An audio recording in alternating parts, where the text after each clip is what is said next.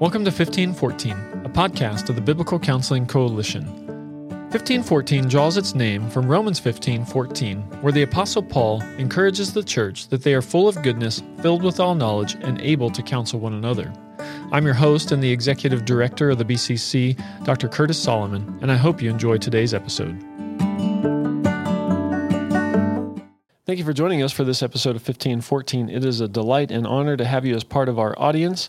If you are a regular listener, or even if you're just listening for the first time, if you've been blessed by the ministry of the Biblical Counseling Coalition, either through our podcast that you're listening to right now, or the free resources that are available online, or in any other way, uh, please consider supporting the ministry of the BCC. We are a faith supported nonprofit ministry that relies on donations from people like you.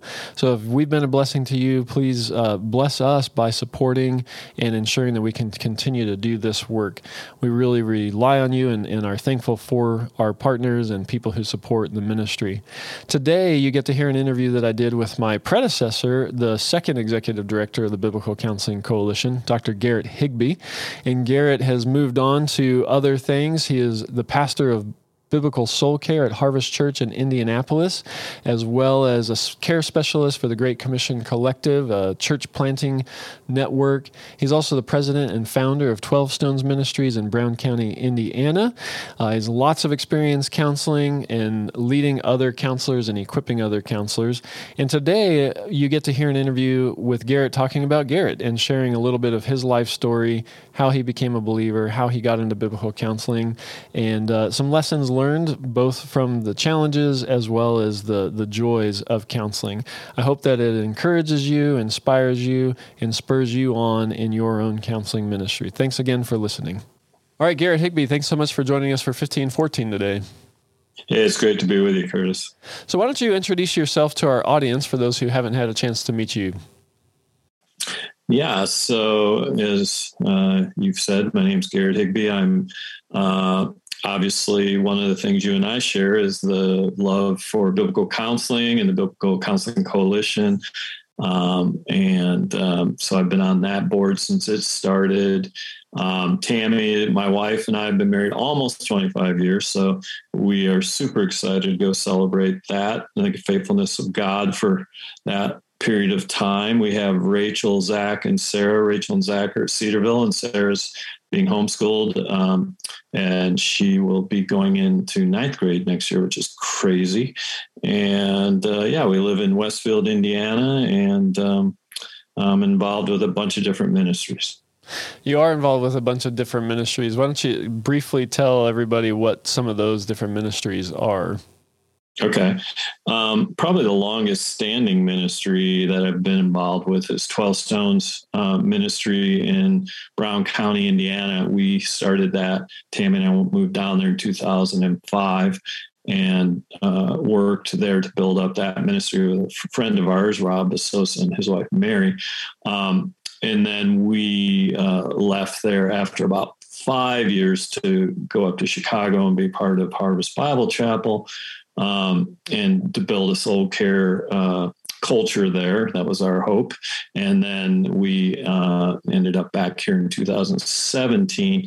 I'm part of uh, also uh, uh, Soul Care Consulting, which is a ministry I started to uh, help churches both in terms of their leader health as well as implementing a soul care culture in their church.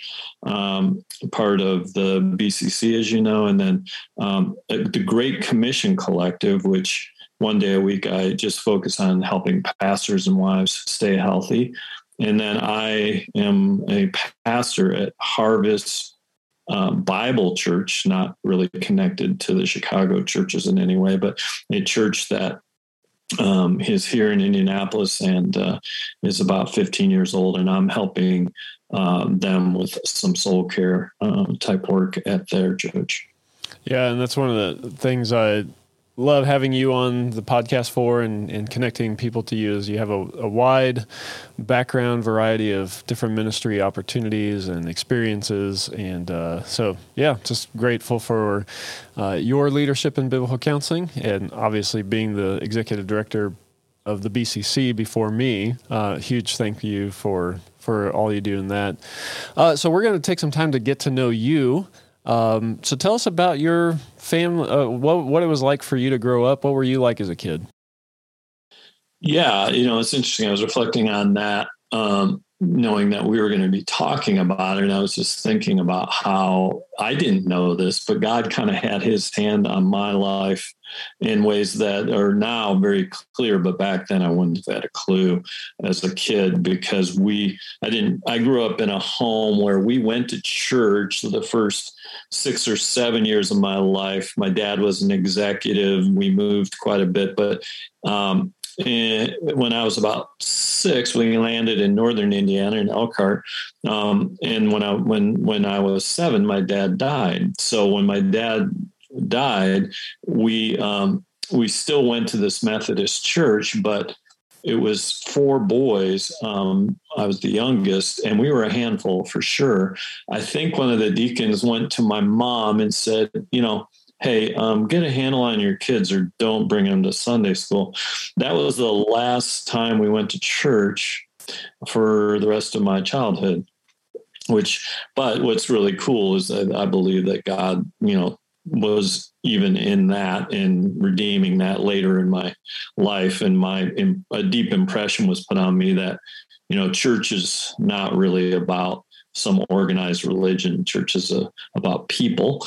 Um, but anyway, I I grew up, you know, in Elkhart. Um, uh, I would say that I had a pretty good upbringing considering the loss of my dad. My mom was uh, able to sort of step up and be, in many ways, a really excellent parent in spite of not really having much uh, connection to the church or to support. She just sort of um, was a, just a really good woman in a lot of ways. So um, she she was left a, quite an impression on me, um, even into my teen years.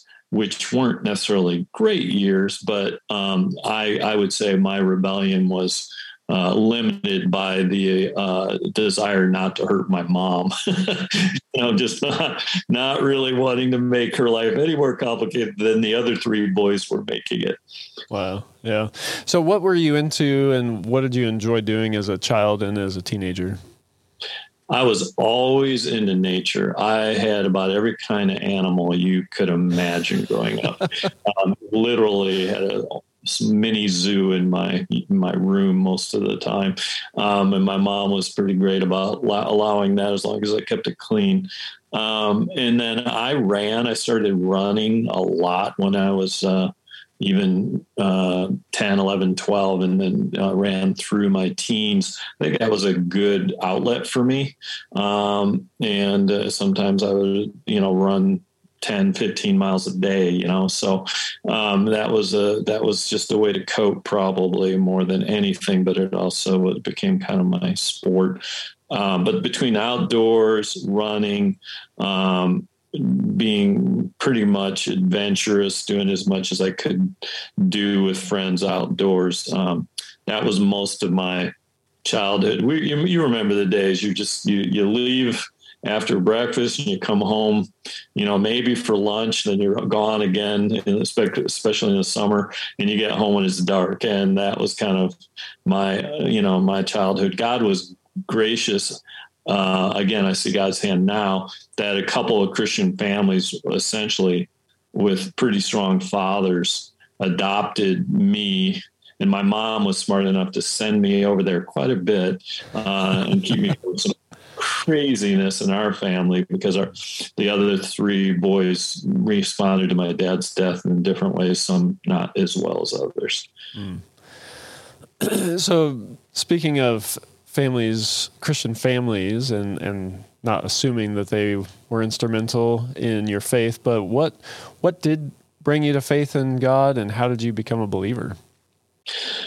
Yeah, so I, I, say this kind of tongue in cheek, but when I was, um, you know, I was curious about those things um, and and watching people try to model different parts of that. But I really wasn't until I was at Purdue and I was 19, and um, some guys came over and shared the bridge illustration uh, at my dorm, and I'm like, that makes sense. Um, that yeah, I could see. And Jesus, I would say, uh, became kind of my hero uh, when I was 19, and Jesus was just all right with me from 19 to 32, but he was not my Lord. I was still doing what I wanted. I was still living uh, for self in a lot of ways. Um, um, I was just aware that there was a there was a God out there, and there was probably a savior somewhere in the mix that wanted me to, you know, completely turn my life over, but just hadn't done that.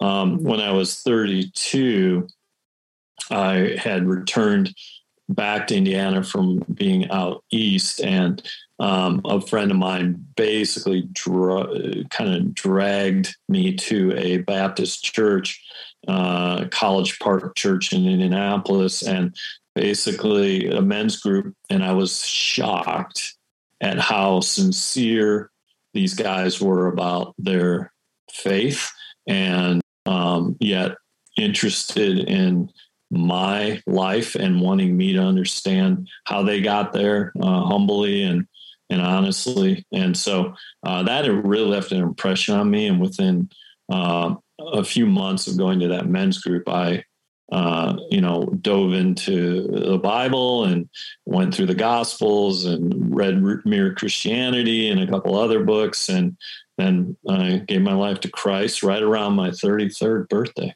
Wow! So backtrack a little bit. When what you you went to Purdue? What were you studying there, and what led you to to go there and study that? Yeah, at Purdue, I studied. I started in marine biology, believe it or not, um, thinking I would probably someday do something with, uh, you know, uh, that profession. But then, within a year, uh, science was hard and psychology was easy, um, and so I started taking more psych classes, and I was kind of a natural in that area, according to some of the professors, in terms of some of the stuff I was doing. I joined the Lafayette Crisis Center um, and did a bunch of stuff with really uh, difficult uh, people who um, you know needed counsel and care whether it be suicidal or drug addicted or homeless or whatever. And I, I loved it. Um, and I became a trainer there by the time I was 21. Uh, that would have been in the um, late 80s, mid 80s, um, that I got really hooked into counseling and, um, and to the point where, uh, I went into the wilderness to work with kids in a counseling situation with really tough adjudicated youth out east, and then um, and then I um, went and got my doctorate, uh, my PsyD at the Virginia Consortium, and did my my um, my doctoral work at William and Mary, which is pretty rigorous, um, and then um, uh, graduated in 1990 with a doctorate and wondering if psychology was really all that it said it was. I was probably had a health, healthy skepticism about it, but I, I had gone through all that schooling, so I was going to give it a shot, you know. So that's kind of where I was when when God got a hold of me, honestly, right? Coming out of graduate school. Wow. And and uh, where where did you meet Tammy along the way, or did she come in later? A little later. Um, by God's grace, she didn't meet me when I was uh, living for self. Um, I had come to Christ in 90, 93 and met her in 96 at College Park. She had come over there for some study and uh, evening type things that were going on, and we met through some mutual friends and really enjoyed each other and uh, spent about a year uh, getting to know each other. I didn't know how to date really as a Christian. I didn't really understand it. I just knew that you were supposed to be pure and try to get to know the person. So that was really good because we became good friends. And then it was like, okay, now we need to get married. So we took six weeks uh, of engagement because I did not trust uh, any longer period of time for that. just knowing me and my background, as well as just Tammy was ready too. So we're like, okay. So we planned, she basically planned a wedding. Uh, and and and pulled it off 300 people. It was crazy in about you know six eight weeks. Wow. Yeah that's inc- that is incredible.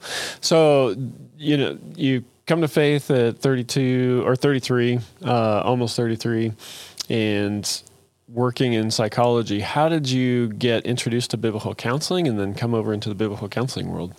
Yeah that's this is kind of a funny story. So I'm as naive as they come about all this Bible stuff. Like I'm and I'm starting to fall in love with the Bible and Jesus, but I don't see how that has anything to do with my profession per se. As a matter of fact, I didn't even see how psychology and the Bible could mix at all which I still really don't. But anyway, so um, and and so by God's grace, then my pastor, who knew a bunch of people, who's pretty well connected to the biblical counseling world, said you got to come down to this conference in South Carolina. I think it would have been about '93. And um, it's an, it was a NANC conference, and I had no idea what NANC was. I didn't, you know, no idea what any of that was. But I went, and I was just fascinated by how they were talking about how applicable the Bible was. Um, I would say my love for applied theology was sparked right there. Um, but there was this sort of weird, like I'm a foreigner and I'm not sure I'm really welcome, but this is fascinating.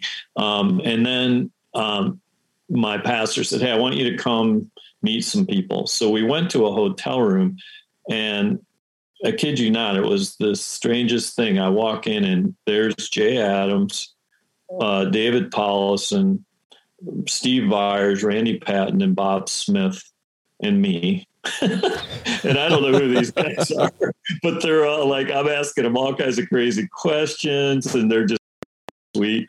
And I think that was the beginning of like, oh, this guy needs a lot of help. so a lot of them became mentors um, over the next couple of years. I could connect with them. By God's grace, I got to go and travel with them and even got to teach a little bit with them over the next several years. Um, got to meet then Paul Tripp and and Ed Welch and others, and then you know a lot of guys that really I would say were formative to my thinking about biblical counseling. I skipped right over integration; didn't make sense to me to try to integrate what I was doing, I was quickly, you know, sort of like trying to bring the Bible into my private practice, into the hospital programs. I, and that, that wasn't super popular. Um, I was trying to be cool about it, but eventually people were like, yeah, this might not be where you need to be long term. So basically, I, I jumped into ministry in the mid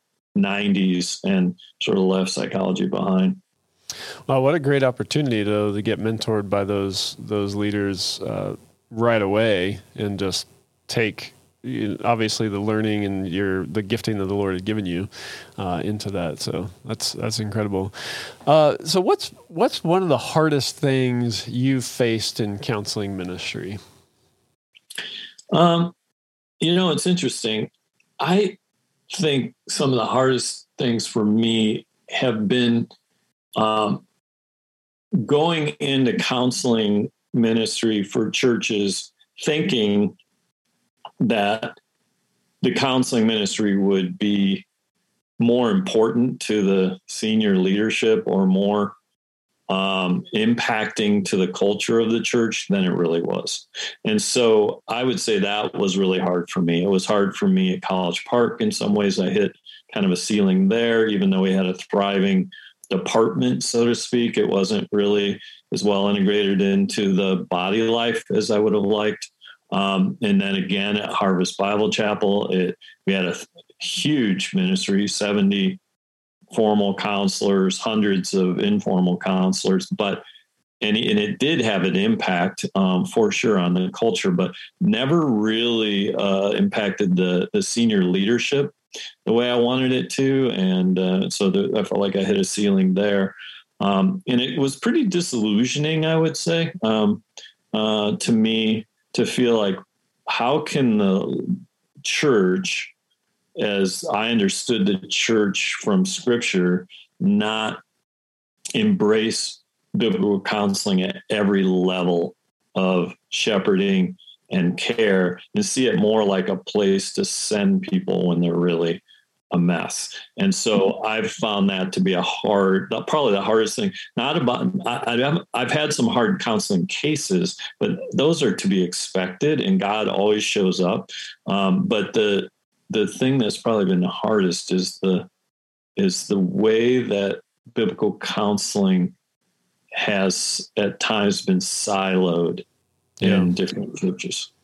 Yeah, no, that's an interesting that's an interesting one. Um, and it is true. I think that can be really discouraging. I think especially for those counselors and a lot of our audience are these people where they're kind of isolated. You know, they're not there's not multiple biblical counselors on staff in a church and some of them are plugging away as lay counselors in their ministry and just not really struggling to get the elders on board. So I think they'll appreciate hearing that uh, your experience with that. Any um, on that particular note, any word of encouragement on how to just encourage people to hang in there and and strive and be faithful in those situations?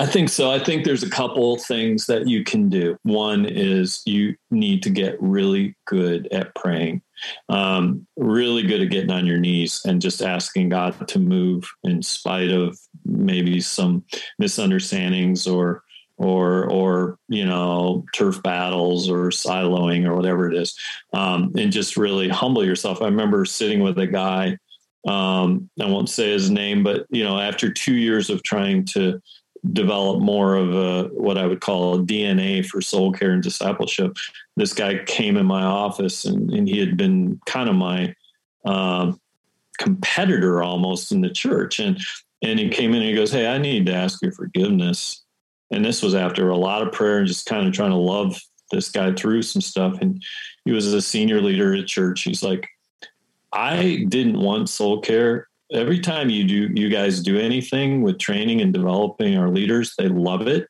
They love the teaching and the content more than they should, like more than they like some of what we're doing in the discipleship realm. And I got jealous and I was blocking your ability to really completely um, bring a marriage between the discipleship and adult ministries and soul care. And I am so sorry. Will you forgive me? Let's do this. And that was the beginning of a huge uh, shift in that church. Um, so, but that was prayer and testimony, watching people testify of what God was doing in the counseling room and even informally in the small group ministries as people got soul care trained and developed. And so I think testimony and prayer speaks louder than us complaining about feeling unappreciated or whatever. Um, and then I think the other thing is do it for Jesus. Don't do it for anybody else. Like nothing, when it all comes down to it, there there's there's this is kind of a thankless kind of thing we do. Um, and we shouldn't be looking for a lot of gratitude. We should be looking for god's favor on us because we're faithful. Um, don't worry about the fruit. He'll take care of that. Don't worry you know about the the inroads you need to make. Just be humble and do your job and watch because god will over time it might take a while might take a few years he will start to win people because of the prayer and testimony. In most cases, I really have seen him do it in churches all over the country. Yeah, yeah, praise the Lord. I think that the faithfulness and just the fruit, when they start to see the fruit, sometimes they wake up and say, "Oh, this is this is something we should we should do." Uh, what's um, maybe a mistake that you've made in counseling with it obviously not violating any confidentiality and but just we all mess up and i think it's encouraging for our audience to realize they're not alone in making mm-hmm. mistakes in counseling. Yeah i i wrote a paper years ago. It's probably still out there somewhere on the internet called the 10 most common counseling mistakes i've made them all. Um, but the one i would say that bothers me the most that i've made in the past and still sometimes make is when I assume before I know or I hurry before I've really listened. And it's kind of violating Proverbs 18 13, particularly, or even Proverbs 20, verse 5, you know. So I spoke before I fully understood the matter. basically bringing shame and folly. Um, and then I've um, acted as if I understood something without fully drawing out the heart. And then I'm on some kind of rabbit trail that's more fruit focused than root focused. And those have been the biggest blunders, I would say, of my counseling career. And I make them a lot less these days than I used to, but I'm not in, you know, likely, I, I likely I'm going to do it again sometime. And then you, hopefully you catch yourself though, and you're like, oh, geesh, I am so sorry. Can we back up? I was not really fully embracing your story or trying to understand this part of your story or how it affected you can we just back up um, i'm so you know please forgive me i've had to do that a few times not just in my counseling uh, but in my private life yeah amen i mean and praise the lord that it's really the spirit at work and we're uh, as some well-titled book says instruments in his hands so yeah um, so what are some of the what are some of your favorite things? What really gives you the greatest joy and keeps you going in counseling? Yeah, I um I love it when people's life goes from black and white to technicolor in the gospels and in the word so in other words somebody might be saved or they might know the word somewhat or they come to church but then all of a sudden you get them in biblical counseling and they're like how did i not see this before or oh my goodness, God is personal. Um, oh my goodness, God's character is beautiful. Oh my goodness, his promises are for me. Are you kidding me?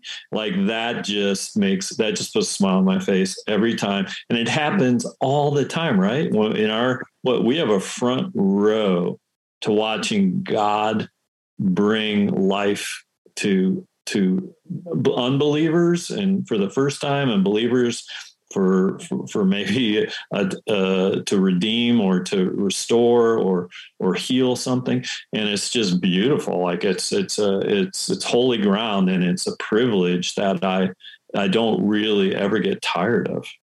Mm, yeah. That's a probably the most common response we get to that is the front row seat to watching God work, and it is. I, lo- I love that imagery though of going from black and white to Technicolor. That's a, nice way of seeing seeing what we get to do. What um, if you were to give one piece of advice to our audience? Uh, you know, like I said, mostly biblical counselors out there. Um, what would you like to share with them? Yeah, I I would just say that Christ always put people before performance. Um, and we've got to see people through the eyes of Christ. One of the most profound things that happened to, to me when I got saved, and I and I probably uh, I've got I'm going to read this because this scripture means so much to me. Um, it's in Second Corinthians 5, 14 and 15, and it just goes on, but it says, For the love of Christ controls us because we have concluded this, that one has died for all, therefore all have died. And he died for all, that those who live might no longer live for themselves, but for him who for their sake died and was raised. So just the ability to live for him instead of ourselves, to be controlled or compelled by love. And then it says, from now on, therefore, we regard no one according to the flesh, even though we once regarded Christ according to the flesh, we regard him thus no longer. And so the idea of seeing with new eyes and seeing people as people, not what they can do for you, not how well they did, not for works they can uh, contribute, but just whether it be somebody that you're training or somebody that you're counseling or somebody that is in your family, just seeing them for who they are and how God sees them before you start to, you know, I guess it's like the indicatives before the imperatives, you know, um, and just that shift in my life and beginning to see people as, you know, as sinners, sufferers, and saints, you know, to get all together, you know, um, and, and, and in many cases, we we deal with people who um, are saints by God's, you know, uh, grace, but they're still sometimes sinning and often suffering.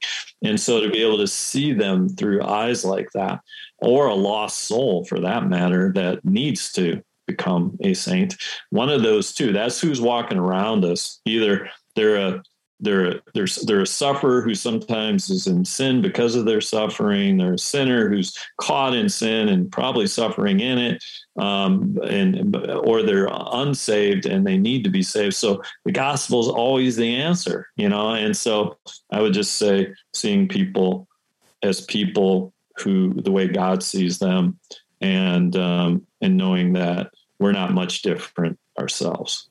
Amen. Amen to that.